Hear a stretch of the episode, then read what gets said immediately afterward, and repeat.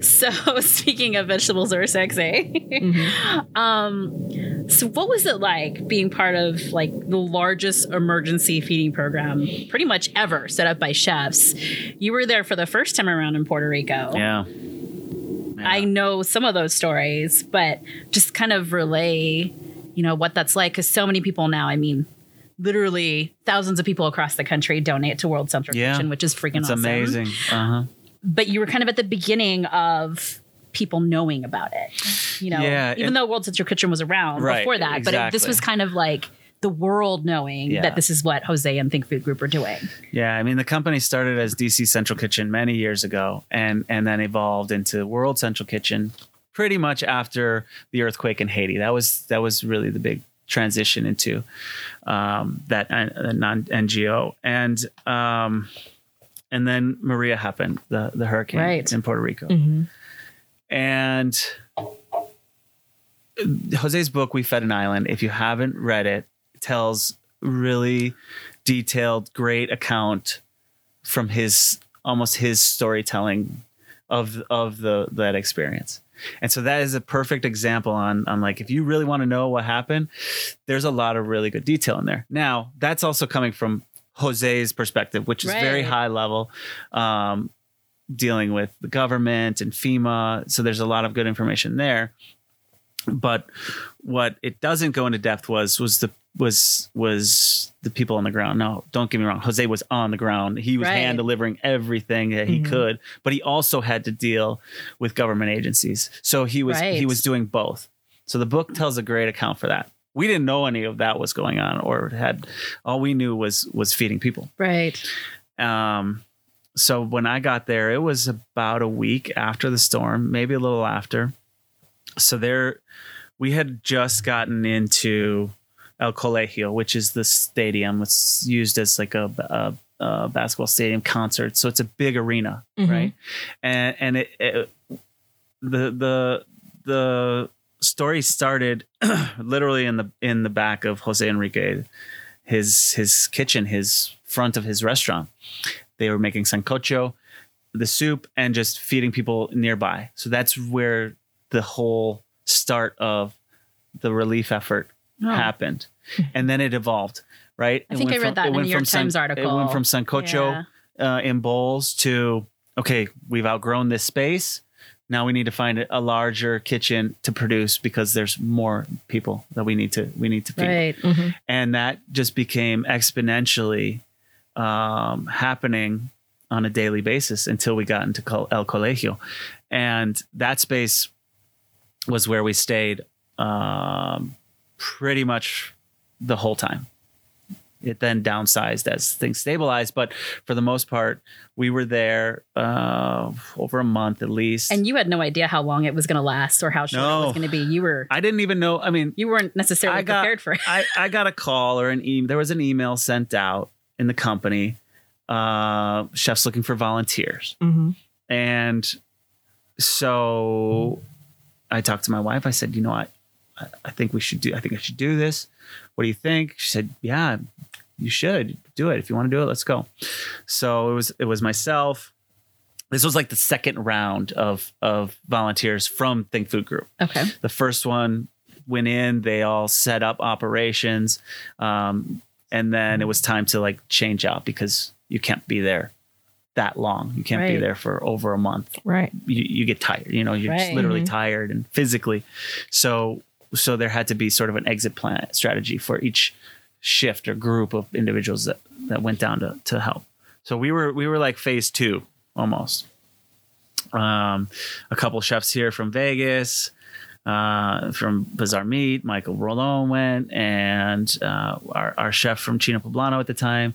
We had a couple from Miami, Tito Vargas, who was the chef at, in uh, in South Beach at the time, um, and then we all just kind of ascended on onto the island and not knowing what we were walking into.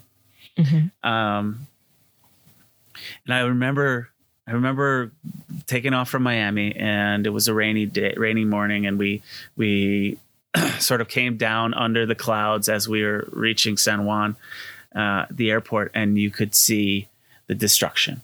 The, the the trees were gone, like literally down for hundreds of miles and houses were gone. Like everything was just obliterated.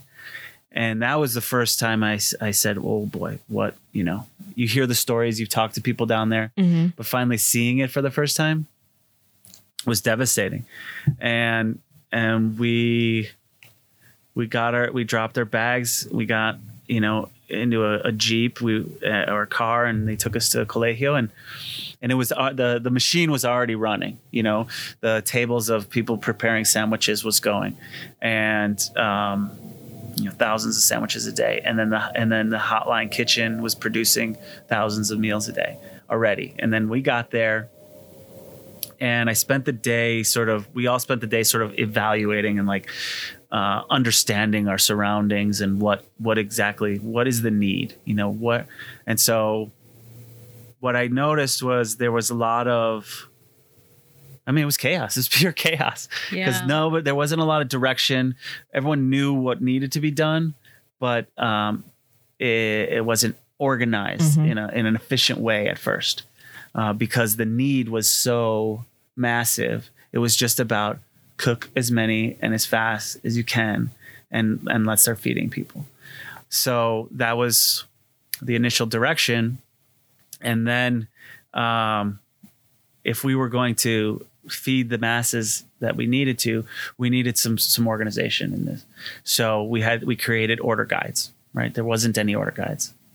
So you know just like you're ordering for a restaurant but instead of uh, of doing 400 covers you know you need to order for 150000 you know? So crazy. so so you have to scale up exponentially and do the math okay how many hundreds of pounds of onions do we need Right. for tomorrow you know and and so creating that structure um, took a little while right.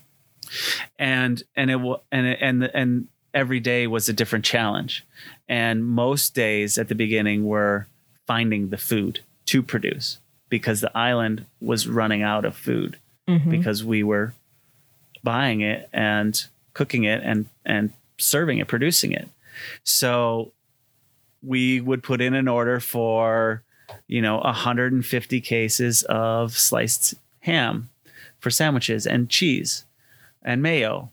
And some days only the mayo would show up. Some days the bread wouldn't show up you know?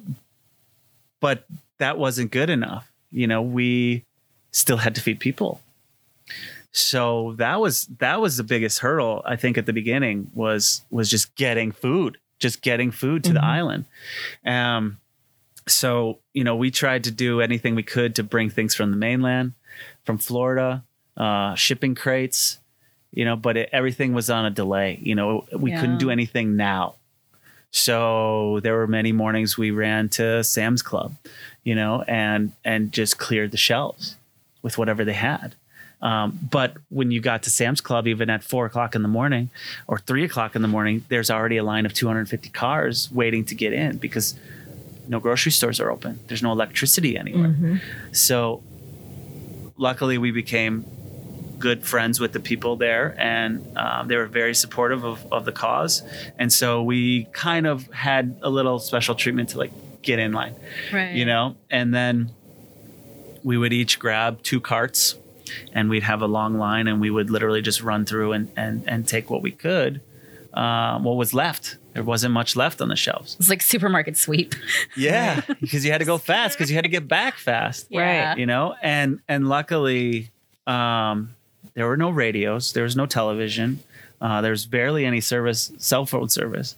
But but people by word of mouth we're starting to understand and know these people called chef team for california or for puerto rico chefs for puerto rico and world central kitchen and and that that word of mouth spread so quickly that when they would see us in sam's club they would let us go to the front of the line That's so cool. Oh. it was amazing, unbelievable.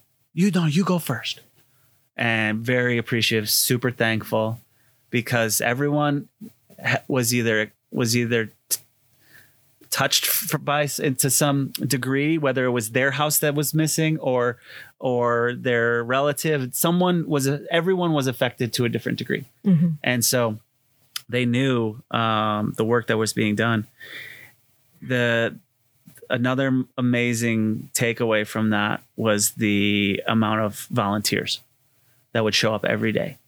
The the the volunteers would, and again, mostly word of mouth. They didn't know where to show up.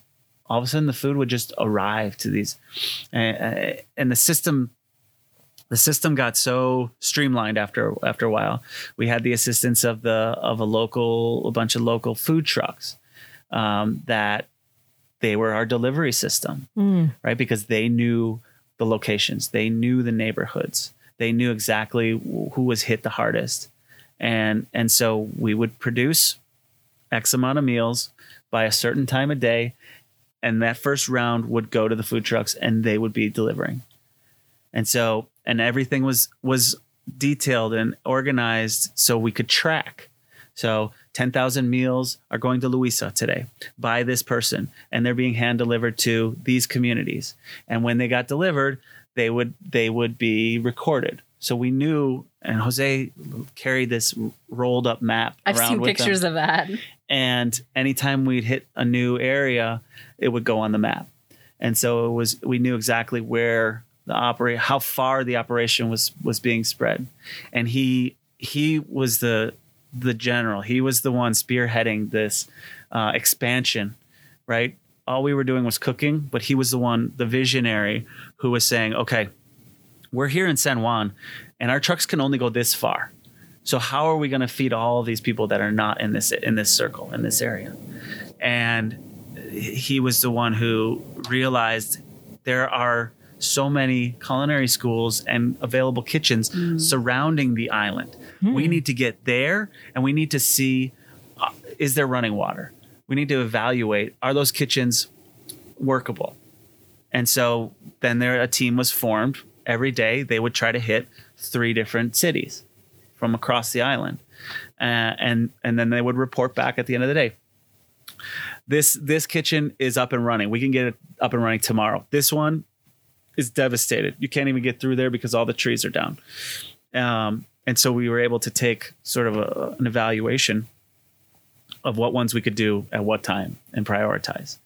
Uh, and then with the help of of the local school um, culinary teams, we sort of created like a playbook or a, an order guide, and, and we would hand that over to them, and we would send chefs there, and say, okay, tomorrow this is your order guide. We need you to order this, and you're going to order this same amount every day until we say stop. And and the food would either sometimes it would show up, sometimes it wouldn't. But then there would be chefs there to to show them how to receive the food, how to produce it, how to package it, and then how to deliver it. Um, until they became self sufficient, and we were able to the outreach was able to happen a lot faster once that system was up and running. And then it was a lot easier to just drop in the same system on different neighborhoods, um, cities, pueblos. Up in the mountains was the hardest, the hardest to reach because we couldn't physically get up there. Um, and all this is happening, you know, and it seemed like we'd been there for months and it had been days, you know, Wow. because uh, things were happening so fast and the need was so great that it just it just seemed like it was going on and on. There was no end. There was no end in sight. So it was it was it was really hard. You know, it was uh, it was very emotional. Um, most people stayed in the Coliseum to cook and to produce, but if you ever made a run, and we had we had the help of um, uh, we had the help of of the army and and the resources um, tactical units who would who would drive us into places that you couldn't just go on your own, right? So there was a lot of really amazing individuals from the different branches of of government that would protect us. You know, we traveled in certain areas with with armed guards with AK-47s. You know, um, that would help us deliver deliver foods because you don't know what type of environment you're you're walking into, uh, and and so it was very much a, a militaristic zone. It felt that way, um, and many different facets of that. But it was it was a lot. It was a lot to process, but you didn't have time to process. Right It until was just- later. Yeah. yeah, You it would every day was wake up, receive food, produce food, deliver food. How can we get? How can we deliver more? How can we make more? Um, who isn't getting it? And always constantly analyzing the systems to make them more efficient, more streamlined, uh, a farther reach, so that we could make sure that everyone who needed a, a hot plate of food was getting one. Um, so it was a lot of challenges along the way, but we were, we really, the people that were there, the volunteers that came through, we couldn't have done it without them. We're talking thousands of people would come through to volunteer every day. And so then you needed somebody to sort of direct traffic. Like, Right. okay, um, we can't just let a thousand people walk in, Right. right? So we had to create like like stalls almost, like if you're standing in line for at the club, you know, with the with the, with the Ropes. lines and the ropes, Stanchions. yeah, stanchions for real. Yeah. And um, so that there was a volunteer line of stanchions. There was a pickup line because people knew they could come to Coliseo and, and pick up Food. Food. Yeah. X amount. And if it was anything over 100 meals, they had to have assigned, f- a notarized from their community, whether it was a church or, or uh, you know, political officer or something. So people weren't just saying, oh, I need a thousand Right. Right. Right. Right. And then taking it and either eating it or selling it or distribute, you know. Yeah. So it had to be controlled. Um, and these most of the volunteers had never held a knife before. They'd never been in a big establishment like that. So you kind of had to figure out, okay, these ten people will be great at the sandwich line. Go make Right. sandwiches. And and and it was everywhere anywhere from, you know, 5 years old to 90 years old. Everyone wanted to help. They just didn't know how. So once they got there, we let them help because um, everyone wanted to feel like they were being a part of it. They were making a difference. They were helping their community, helping their fellow uh, fellow community members, and but they couldn't all work 16 hours a day, 18 Right. hours a day. Of course. So we'd go in shifts. Okay, two hours, take a break, have a sandwich, bring the next ones in. Um, but there were people that would show up every day, every day. That's so cool. Yeah. people are are so grateful across the country, across the globe. You see it all over Twitter, Instagram. You hear people talking about World Central Kitchen and Jose Andres, and he's up for a Nobel Peace Prize. After going through all of this with him at the helm, has it even increased your, I don't know, I guess your pride in working for Think Food Group and being able to be a part of this? It's honestly a phenomenon. Yeah. How do you feel about it Um, overall? it- you know, it's uh I don't know if it's it's that there's definitely pride for sure. You know, I knew I knew we were doing amazing we're great work. Um and the need was so great that it it was hard to leave. It was really hard to leave, but I knew I had to leave because everyone has it can only stay so long, right? Right. maybe go back for a week, sort of get refreshed, regenerated, go Right. back. But if but to be in it that long for an extended period of time, it really is challenging emotionally, physically, mentally, Mm-hmm. because that became the norm. That became every day. And seeing the amount of destruction and seeing the you know, the loss and grief and everything associated with a natural disaster. It was really hard to leave because I knew there was so much work to be done. Mm-hmm. So I felt guilty. Hmm. It was weird. I felt guilty leaving. And it was it was emotionally draining to leave. And then when I got back, I didn't know what was reality anymore Yeah. like because that was reality and that's reality for hundreds of thousands of people they have to live that every day without a house they have to they have to know where their next they don't know where their next meal is coming from Right. and so i felt guilty coming back to an environment where Mm-hmm. i had a place to sleep you know i had a family waiting for me i had uh, food to eat Yeah. and I didn't know how to process that. Um, so at the time, I I couldn't think of things like being proud of. You know, I knew we were doing great work. Right. I knew it, but I it was really hard in the moment to feel that because in the big picture, yes, we were doing great work, but in in in the moment, there was so much work that still needed to be done. Right. You know, so it was really hard to evaluate the two or to to to understand the two. But you can look back now Of and course. see that Absolutely, the reaction, the result, the impact. Right. because what happened there was very um off the cuff right? We had to we had to react. It was all about reacting. It was it was about um making it happen now. Starting from scratch starting from zero. Structures um poli- you know everything.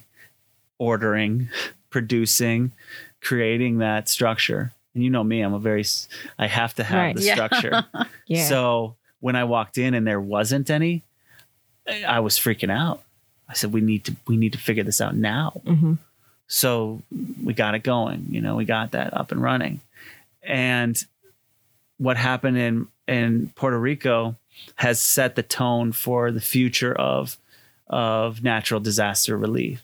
What's Yeah. happening now in Bahamas or what had happened Most Mhm. definitely. and in California. So now every disaster moving forward already has uh, a place to start Right. from a structure, from an organization. We know we're going to need tables because we're going to be making sandwiches. We know we need a working kitchen, right? So, um, I mean, it seems like a no brainer that professional chefs would be involved with this, yeah, but it's also so interesting that, you know, it took Jose Andres and World Central Kitchen to figure Yeah. that out. You know, Yeah. it's Mhm. like now so many people you see everywhere celebrity chefs, Yeah. chefs from like local kitchens and everywhere. Every time there's a disaster, it could be as small as, you know, next door. It could be as small as an earthquake that Yeah. doesn't really damage that many things, but people are there and they're ready to volunteer. And I think that's, it, this is like a small catalyst that just branched out Yes. so crazy into what it is now where Mm-hmm. just as soon as something happens people are like what is what's jose doing Yeah. Like,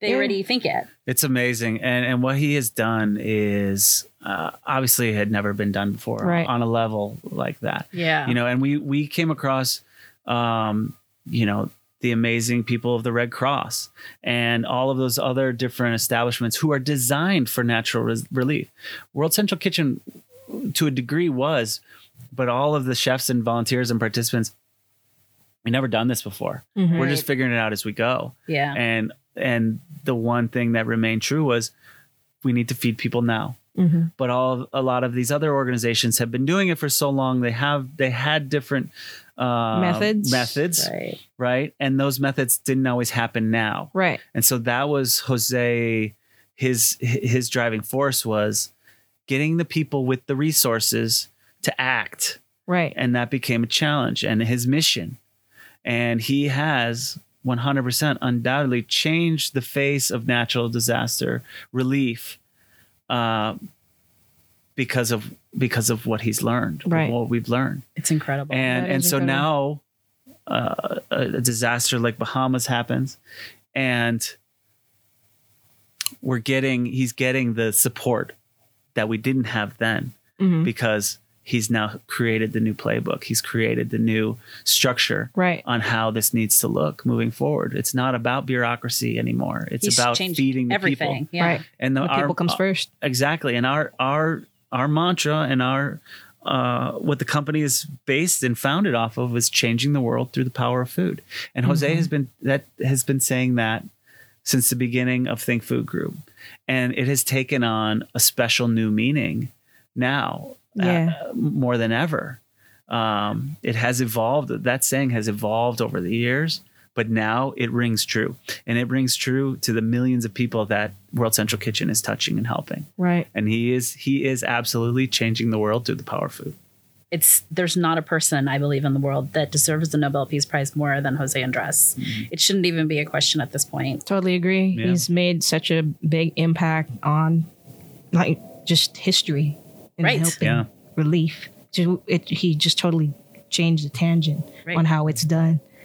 So It's amazing. I mean, you asked me a while ago about how how is it that I stayed this long, and and I look at the I look at uh, other people in the company who've been there 20 years, 25 years, 18 years. So much, so much longevity in our company, and and and it's that it's that we have a visionary out of Jose. We have a true leader whom we can rally behind and and be there for and and we want to be a part of it. And I can't imagine doing anything else because uh, there's so much more that we can do. All right, it's time for on the fly 60 seconds rapid fire questions with Chef David Thomas. You ready, Chef? I think so. Okay. Hope so. Ready? Go. Cat or dog person? Dog for sure. Food you can't live without. Uh, my wife's chicken tortilla soup. Ooh, Yeah. surprising.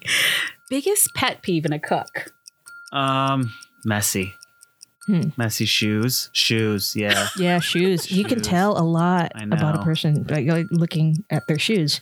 Okay, best tool for your job. Pencil. Favorite wine grape? Hmm. Pinot. I knew you were going to say that. Did you? Dream place to travel and eat. Spain is always a good one for sure. Favorite activity in Las Vegas? Yeah. Other than eating, right? restaurants. Yeah. Right? Something outdoors. Come on. Yeah, hiking for sure. Okay. Thought you were gonna say kung fu. Because yeah, I heard you know kung fu. best place to grab a beer. Hmm. Is it really 60 seconds You still have already? to answer. Yeah, Best place to grab a beer? My house. that's I actually true. want to know this. Childhood favorite food? um we didn't have a lot of awesome things growing up. You grew up in Wisconsin where my husband grew up, right? yeah, yeah, I Near did. Milwaukee area. Uh huh. So, yeah, maybe cheese curds. I was going to say cheese Yeah. curds. Cheese Or curds bratwurst, are or great. bratwurst. I'm in David's head. Yeah. For some reason, I just knew you were going to say Pinot because Pinot Noir is my favorite grape. Grape. cheese curds are great. And the you squeakier also- the better. Uh-huh. You know Yes. that. I like the deep fried. Oh yeah, for sure. Okay, so one last question I want to ask you before you we sign off is you said you have a recommendation for a book that you think is interesting that people could Oh yeah, let me pull it up because I want to make sure I get it right. Yeah, it's got kind of a long title. Yeah, Yeah. the the um, Time management. It's an awesome, awesome book. It's called 15 Secrets Successful People Know About Time Management. And it is uh been it was interviewed over over 239 entrepreneurs, Olympic athletes, 29 straight A students, and seven billionaires. And so all of those different people in one book. It's an easy read, super fast, uh, but they all got awesome tips on how to manage your time properly. It's a great book. Great Gotcha. advice. I need this and for my like seven, Yeah. eight jobs right now. you need Yeah. Yeah, I need it. it. you sure. really need it. Because like I'm like, okay, I'm gonna take take a nap. That, that that's me right now. Yeah. Yeah. a cat nap. Now you can now you know how to manage I that right? nap time appropriately. Samurai nap. Uh-huh. This is gonna recharge me with a power of like eight hours of sleep. But yeah. So, Cool. Chef Dave, we're going to give you a chance to sell it for whoever you want to because you're Chef David. So you can sell for whoever you want. Uh, I have to go with World Central Kitchen. World Central Kitchen for sure, number one seller. Uh, donate worldcentralkitchen.org, wck.org. Um, there's never a bad excuse to donate to World Central Kitchen because it's doing amazing, amazing things around the world. Chef David, thank you so much. Yes. Thank you for having me. This is such a great episode. yeah, This call is the me back episode. anytime. This We're is the so- episode. I got a lot more stories. We're so stoked. Thanks for listening to Two Sharp Chefs and a Microphone. We love subscribers almost as much as we love food. If you like what you heard, please subscribe, rate, and review. And check out Two Sharp Chefs, that's with a number two on Instagram and Facebook, as well as our WordPress blog. Email us with any questions and ideas at twosharpchefs at gmail.com. And Louie, we stream new episodes every Monday on iTunes, Spotify, Radio Public, and Stitcher. It's been a pleasure. We're 86th. Till next week.